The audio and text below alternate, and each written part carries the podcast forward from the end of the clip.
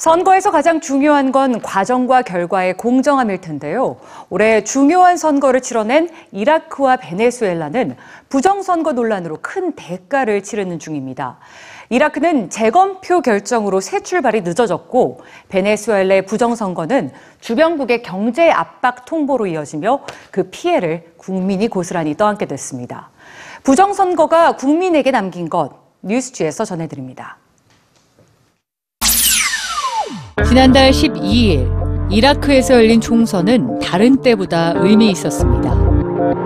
이라크 정부가 IS 세력에 대한 승리를 선포한 뒤 치러진 첫 선거이자 전자투표 시스템이 도입된 첫 선거였기 때문입니다. 하지만 투표율은 역대 최저인 44%. 그리고 전자개표 과정에서 조작이 있었다는 부정선거 의혹까지 제기됐습니다.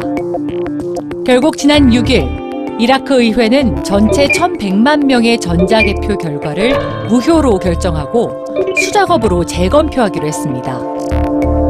부정선거로 새로운 정부 구성이 늦어지게 된 겁니다. 부정선거에 대한 의혹은 남미 베네수엘라에서도 있었는데요. 집권 당시 베네수엘라 경제를 파탄에 몰아넣은 독재자라는 평가를 받았음에도 득표율 68%로 재집권에 성공한 니콜라스 마두로 대통령.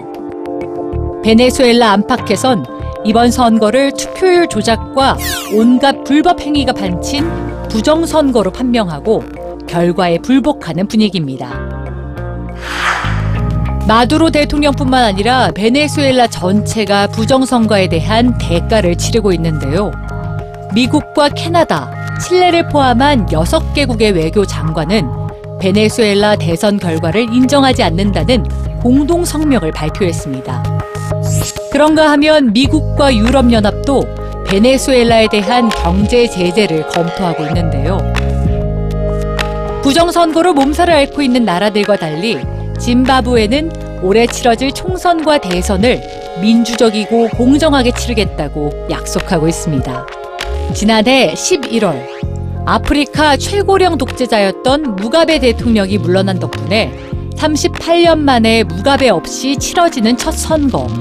국민들의 기대와 관심이 높아지는 가운데 현재 짐바브웨 임시 대통령 음란 가구와는 최근 공정하고 자유롭고 신뢰 있는 선거를 치르겠다고 공언했습니다. 과연 그 약속은 지켜질까요?